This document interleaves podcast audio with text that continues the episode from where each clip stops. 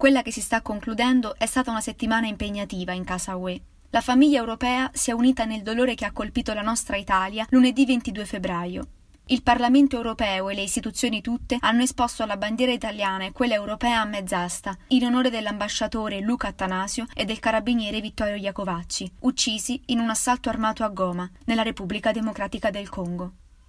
Ha accolto con sgomento la notizia del vile attacco anche il presidente Mattarella, che ha dichiarato che l'Italia, in lutto, piange due servitori dello Stato. Tanti, il presidente del Consiglio Draghi, tutto il suo governo ed il titolare della Farnesina Di Maio hanno espresso solidarietà e profondo dolore, stringendosi nel ricordo di un uomo che aveva scelto di dedicare la propria vita alla costruzione della pace, rappresentando il proprio paese all'estero. E così come lui le due vittime che prestavano servizio in quella missione. Ieri l'ultimo saluto nella Basilica di Santa Maria degli Angeli a Roma. Anche la redazione di Eurofonica si unisce alle parole del presidente Sassoli nell'esprimere profondo cordoglio ai cari delle vittime.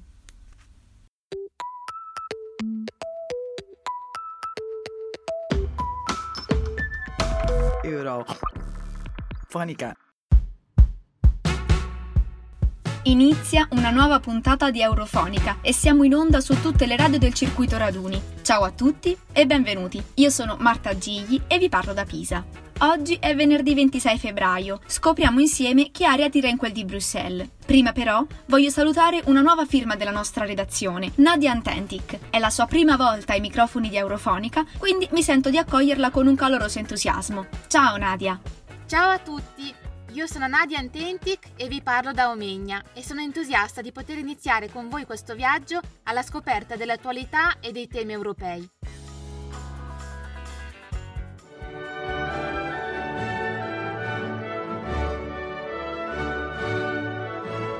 Eurofonica! Eurofonica.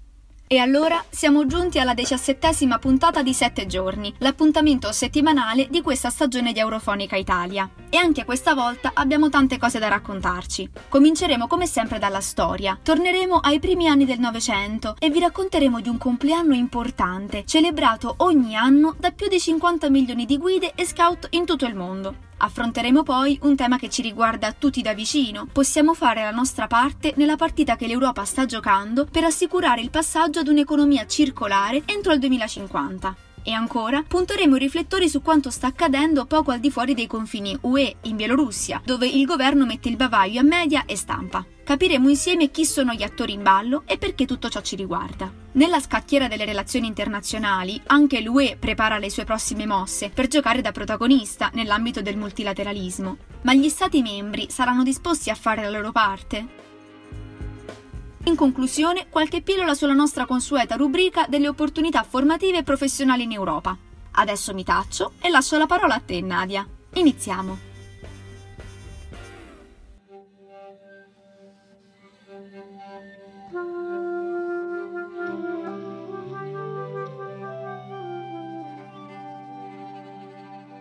Partiamo subito con la ricorrenza storica di questa settimana, facendoci guidare dalle parole del nostro collega Lorenzo Onisto. Dal 22 febbraio 1932 si celebra in tutto il mondo il World Thinking Day, ossia la giornata del pensiero scout. Il suo scopo è quello di formare i giovani su un preciso tema, dalla protezione del cibo al partenariato mondiale per lo sviluppo dello scautismo. Il fondatore dello scautismo a livello mondiale è Sir Robert Baden-Powell, nato proprio il 22 febbraio 1857. Ecco perché si parla spesso anche di Baden-Powell's Day.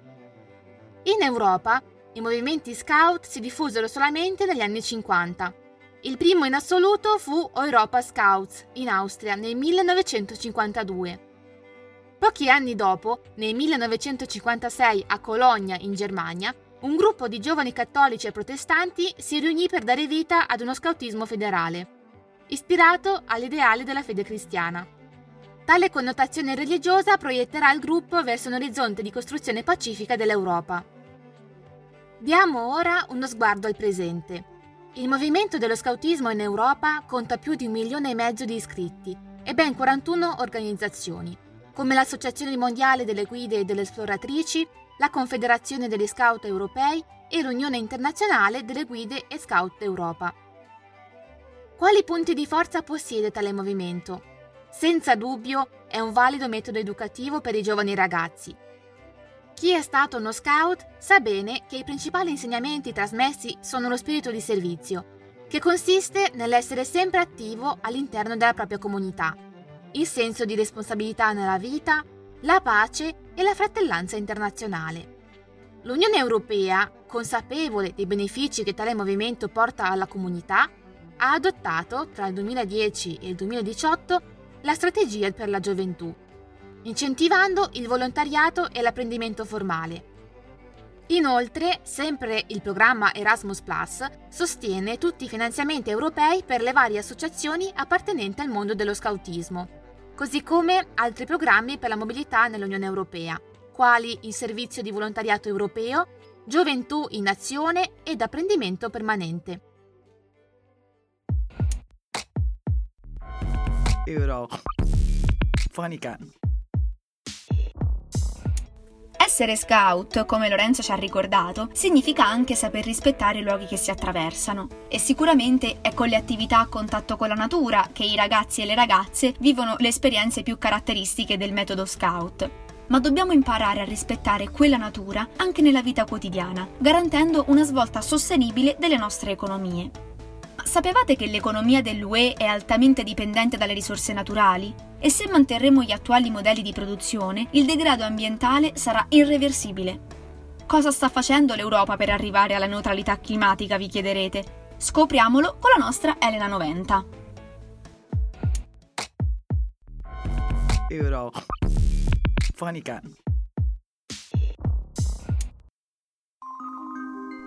Lo sapevate che in Europa ogni anno si producono circa 2 miliardi e mezzo di tonnellate di rifiuti e che in Italia circa il 26% dei rifiuti urbani viene smaltito in discarica? E sapete quante risorse consuma un solo cittadino europeo in un anno? 14 tonnellate, producendo in media 5 tonnellate di rifiuti. Se nei prossimi anni continueremo a tenere lo stesso ritmo di oggi, nel 2050 avremo bisogno delle risorse di tre pianeti e questo è ovviamente impossibile. C'è bisogno quindi di cambiare radicalmente il nostro modello economico, passando dall'attuale produci consuma scarta al sistema più sostenibile dell'economia circolare che permette il riuso e il riciclo dei prodotti utilizzando meno risorse e producendo quindi meno rifiuti. L'economia circolare è un modello di produzione e consumo che implica condivisione, prestito, riutilizzo, riparazione, riciclo e ricondizionamento dei prodotti, ovvero quando un oggetto già utilizzato ma ancora in ottime condizioni viene riportato al suo stato originale, sia nelle funzioni che nell'estetica, e viene venduto come nuovo a un prezzo un po' più basso. L'obiettivo dell'economia circolare infatti è proprio quella di allungare il ciclo di vita dei prodotti e una volta terminato il loro utilizzo reintrodurre i materiali di cui sono composti o addirittura i prodotti stessi nel ciclo economico. Così facendo diminuiremo sia i rifiuti che lo spreco di risorse. I benefici dell'economia circolare sono moltissimi e riguardano in primo luogo l'ambiente e il clima, non solo per l'uso limitato delle risorse, ma anche per la diminuzione delle emissioni di CO2 e dell'impatto ambientale ma i benefici riguardano anche aspetti economici e sociali, come un maggiore impulso all'innovazione e alla crescita economica, l'aumento della competitività e l'aumento della creazione di nuove opportunità di lavoro. Si stima infatti che con il passaggio all'economia circolare, già entro il 2030 in Europa potrebbero esserci circa 700.000 nuovi posti di lavoro. Ci sarebbero benefici anche per noi cittadini e consumatori, in quanto avremo prodotti più durevoli e innovativi in grado di migliorare la qualità della nostra vita quotidiana. Uno dei punti chiavi del piano per l'economia circolare è infatti proprio quello dell'incentivo della cultura del riuso e della riparazione, che prevede l'eliminazione dell'obsolescenza programmata, considerata ormai una pratica sleale, perché definisce già in fase di produzione la durata di un oggetto prima che diventi obsoleto, costringendo il consumatore ad acquistarne uno nuovo. E prevede anche la creazione di un vero e proprio diritto alla riparazione, che dovrebbe essere sempre garantito e facilmente accessibile, soprattutto per apparecchi elettronici e digitali. In questo modo inoltre si incentiverebbe il mercato dei riparatori locali e anche i negozi dell'usato. Il passaggio all'economia circolare è uno degli obiettivi che il Parlamento europeo ha inserito all'interno del Green Deal e che si prefigura di raggiungere entro il 2050. Ma come? Per garantire gli effetti e il funzionamento dell'economia circolare è essenziale che il passaggio a questo sistema riguardi tutti gli ambiti produttivi. La Commissione europea ha individuato quindi sette aree fondamentali per compiere un completo passaggio a questo sistema. Le aree sono plastica, tessile, rifiuti elettronici, cibo e acqua, imballaggi, batterie e veicoli, edifici e costruzioni.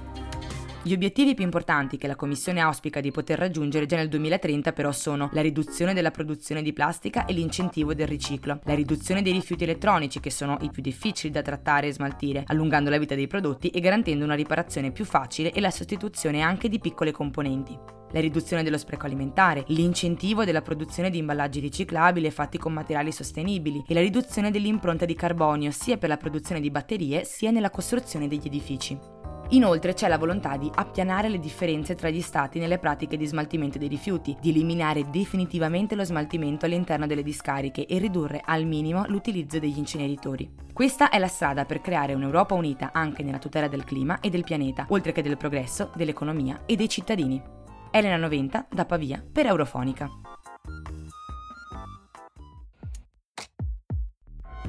Eurofonica.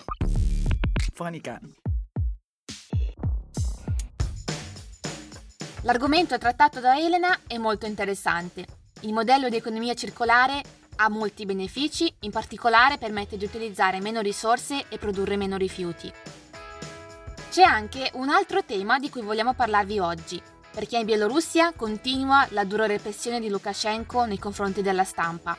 Ce ne ha parlato Nicoletta Labarile nella grafica del mercoledì. Che cosa sta accadendo lì e perché ci riguarda? Il 9 agosto 2020 il presidente Alexander Lukashenko, al potere dal 1994, annuncia di aver ottenuto l'80% dei voti alle ultime elezioni, contro il 10% circa di Svetlana Tsikhanouskaya. Da quel momento migliaia di persone scendono in strada a protestare contro l'esito delle elezioni, chiedendo le dimissioni del presidente. La stampa indipendente e le associazioni non governative finiscono nel mirino del governo bielorusso. In diverse città del paese, in particolare nella capitale Minsk, a Brest e a Gomel, sono in corso perquisizioni e arresti arbitrari. Come riporta l'Associazione bielorussa dei giornalisti, ben 477 reporter sono stati arrestati nel 2020 e molti di loro sono sotto inchiesta penale. Il portavoce Boris Haretsky è riuscito a scrivere sul suo profilo Facebook Stanno sfondando la mia porta. Non abbiamo violato nulla prima di essere disconnesso dalla rete. Caterina Bakhvalova e Daria Chulzova, rispettivamente di 27 e 23 anni, reporter della TV Belsat, sono state condannate lo scorso 18 febbraio a due anni di carcere per aver trasmesso in diretta una manifestazione in memoria di Roman Bondarenko, un manifestante 31enne morto dopo un arresto violento pochi giorni prima. Sono state accusate di aver organizzato azioni che minavano gravemente l'ordine pubblico. Nonostante questa opposizione senza sosta, oggi Lukashenko è ancora al potere, grazie al sostegno della Russia, le opposizioni hanno ottenuto l'appoggio dell'Unione Europea, che però non è andata oltre all'imposizione di sanzioni economiche e alla consegna del premio Sakharov all'opposizione democratica. Oltre i confini nazionali, il movimento di opposizione lavora per attirare l'attenzione dell'opinione pubblica mondiale, ma la strada è lunga e in salita. Lo scorso 22 febbraio Lukashenko ha incontrato il presidente russo Vladimir Putin e i due hanno concordato di intensificare il lavoro tra le agenzie economiche e i servizi fiscali dei loro paesi. Queste proteste ci riguardano perché in base all'articolo 11 della Carta dei diritti fondamentali dell'Unione Europea ogni persona ha diritto alla libertà di espressione, senza che vi possa essere ingerenza da parte delle autorità pubbliche e senza limiti di frontiera.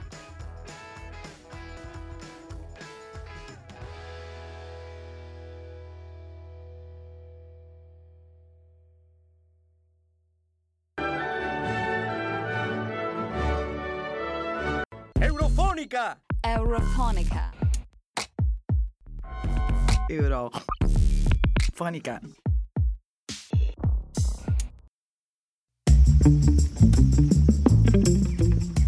E negli scorsi giorni, a mettere in guardia dal pericoloso emergere del sovranismo, è stato l'alto rappresentante Borrell. Proprio come Nicoletta ci ricordava, Josep Borrell ha ribadito l'importanza della difesa dei diritti umani e del diritto internazionale per promuovere soluzioni multilaterali alle sfide globali.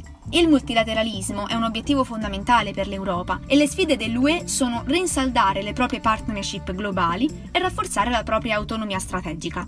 L'Unione sta lavorando con ambizione per ricoprire un ruolo di prima linea, ma gli Stati membri sono pronti a fare la loro parte?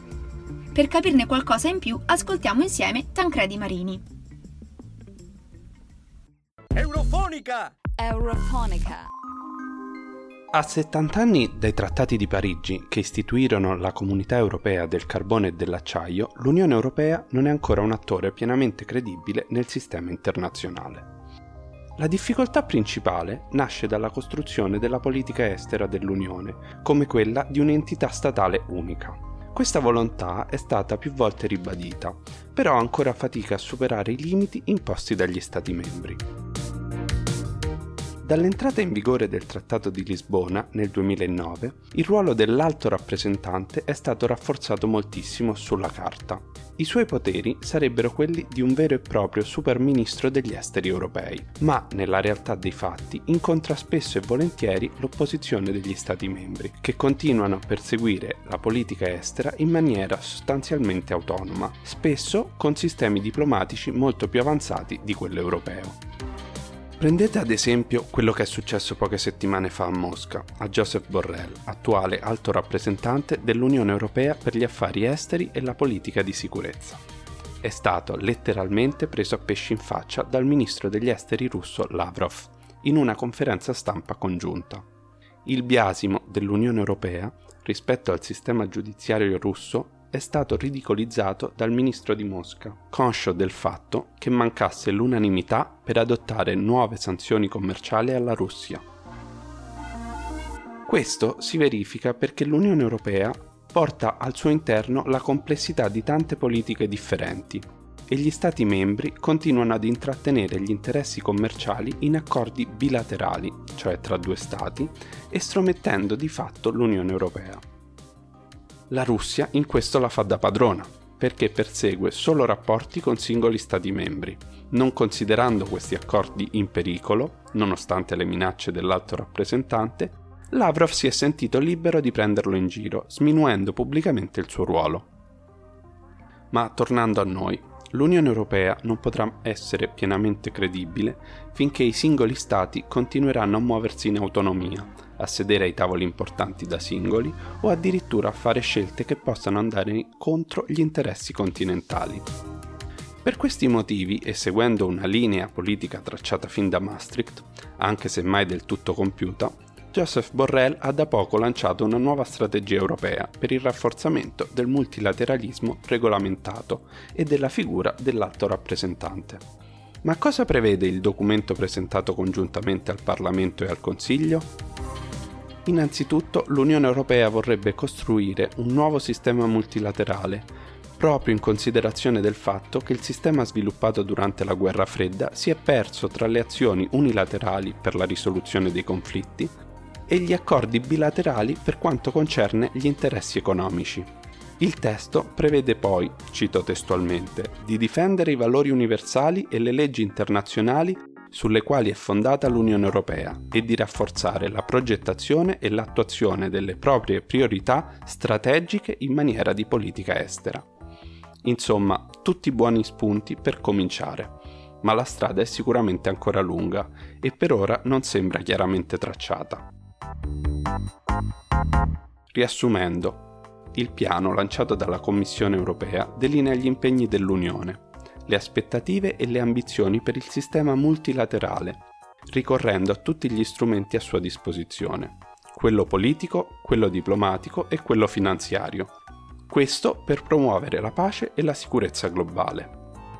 In particolare, secondo il piano, l'Unione Europea dovrà rafforzare la propria leadership di soggetto coordinatore, mediatore e costruttore di ponti per alleanze e partnership più profonde, Infine, il compimento del piano dovrà garantire una maggiore coerenza tra la diplomazia multilaterale e quella bilaterale degli Stati membri. ed arrivare così ad essere davvero una sola voce nelle relazioni globali. Insomma, se il piano dovesse riuscire, potremmo ottenere una maggiore forza per la diplomazia e la politica estera europea. Ma gli Stati membri dovranno fare la loro parte e cedere ulteriormente il loro potere negoziale alla UE. In questo senso, sarà molto importante sviluppare il sistema europeo di difesa comune e rafforzare la partecipazione dell'Unione alle Nazioni Unite. Dal 2011 infatti una rappresentanza partecipa all'Assemblea generale, ma forse una potenza globale come l'Unione Europea dovrebbe aspirare ad essere membro permanente del Consiglio di sicurezza. Tancredi Marini, da Perugia per Eurofonica. Eurofonica. Direi che Tancredi Marini ci ha descritto un tema interessante. Speriamo che in futuro l'Unione Europea riesca ad avere in politica estera una sola voce. Ora cambiamo argomento. È giunta l'ora di condividere con voi un nuovo episodio della nostra rubrica You.coms. Come sapete, l'obiettivo è scoprire più da vicino il lavoro svolto dal team di Ursula von der Leyen. Questa settimana la nostra Martina Ottaviano ci presenta Franz Timmermans, vicepresidente dal 2019. È incaricato di gestire il Green New Deal per condurre l'Unione Europea verso un futuro ecosostenibile. È un super tifoso della Roma e parla ben sette lingue, ma non voglio anticipare troppo ai nostri ascoltatori. Scopriamo insieme la sua storia. You.com Quanto conosci i commissari europei? Scoprilo con Eurofonica.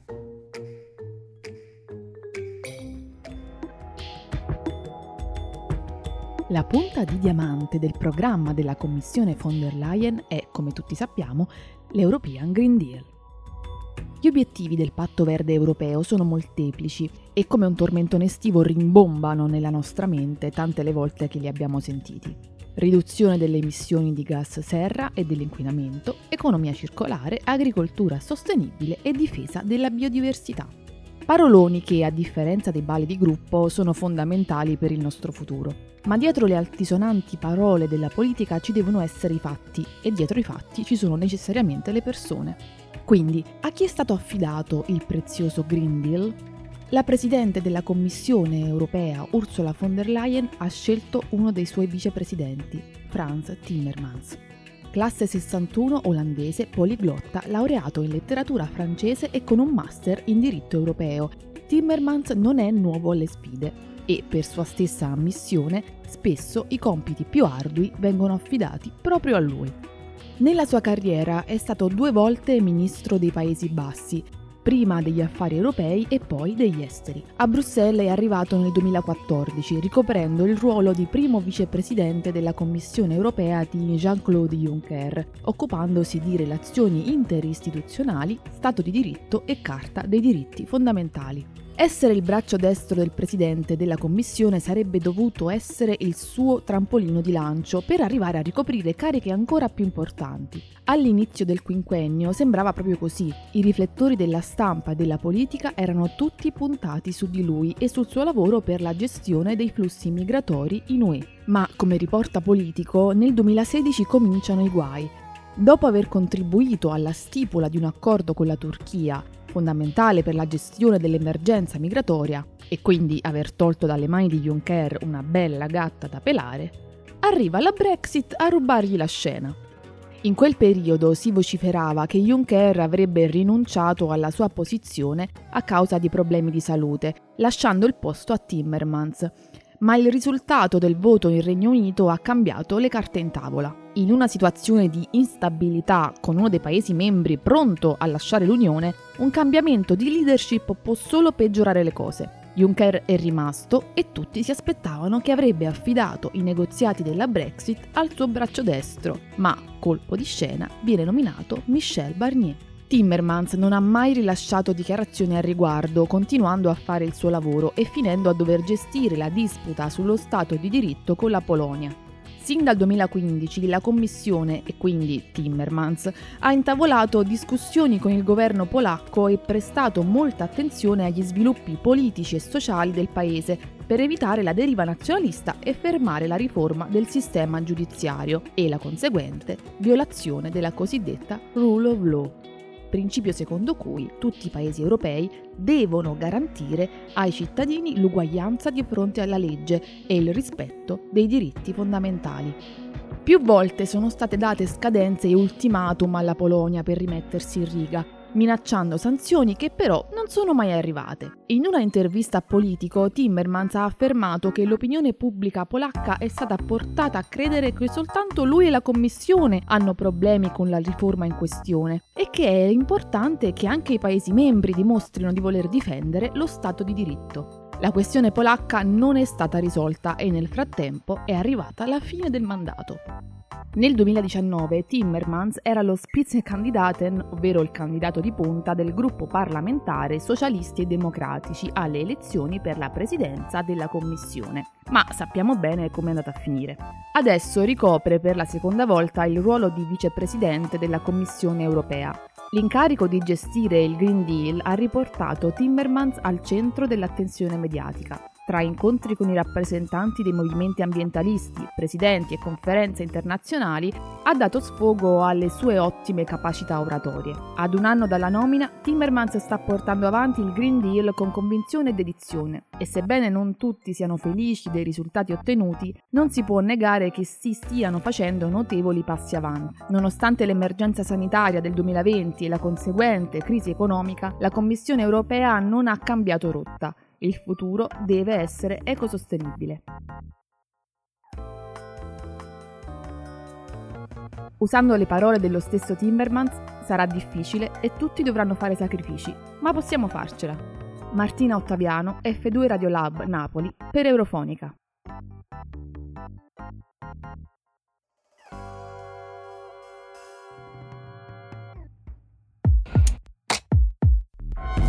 Euro fonica. Ed auguriamo un buon lavoro al commissario Timmermans che opera negli interessi della nostra casa UE. Diciamolo, un condominio affollato, a volte chiassoso, ma accogliente. Ed eccoci arrivati al momento della nostra immancabile rubrica dedicata alle opportunità lavorative e formative della nostra Europa. Comincerei con il segnalarvi che sono ora aperte le candidature per tirocini retribuiti al Consiglio dell'Unione Europea. Avete tempo fino al 15 marzo per candidarvi, non perdetevi questa occasione. E poi non possiamo non annunciarvi che Raduni ha da poco riaperto i bandi di selezione per i nostri format Eurofonica, Cineuni, Raduni Musica e Raduni Sport. Se la radio, la politica europea ed il giornalismo sono tra le vostre passioni, noi ovviamente vi aspettiamo alle selezioni di Eurofonica. Leggete il bando su www www.raduni.org e seguite le istruzioni per candidarvi.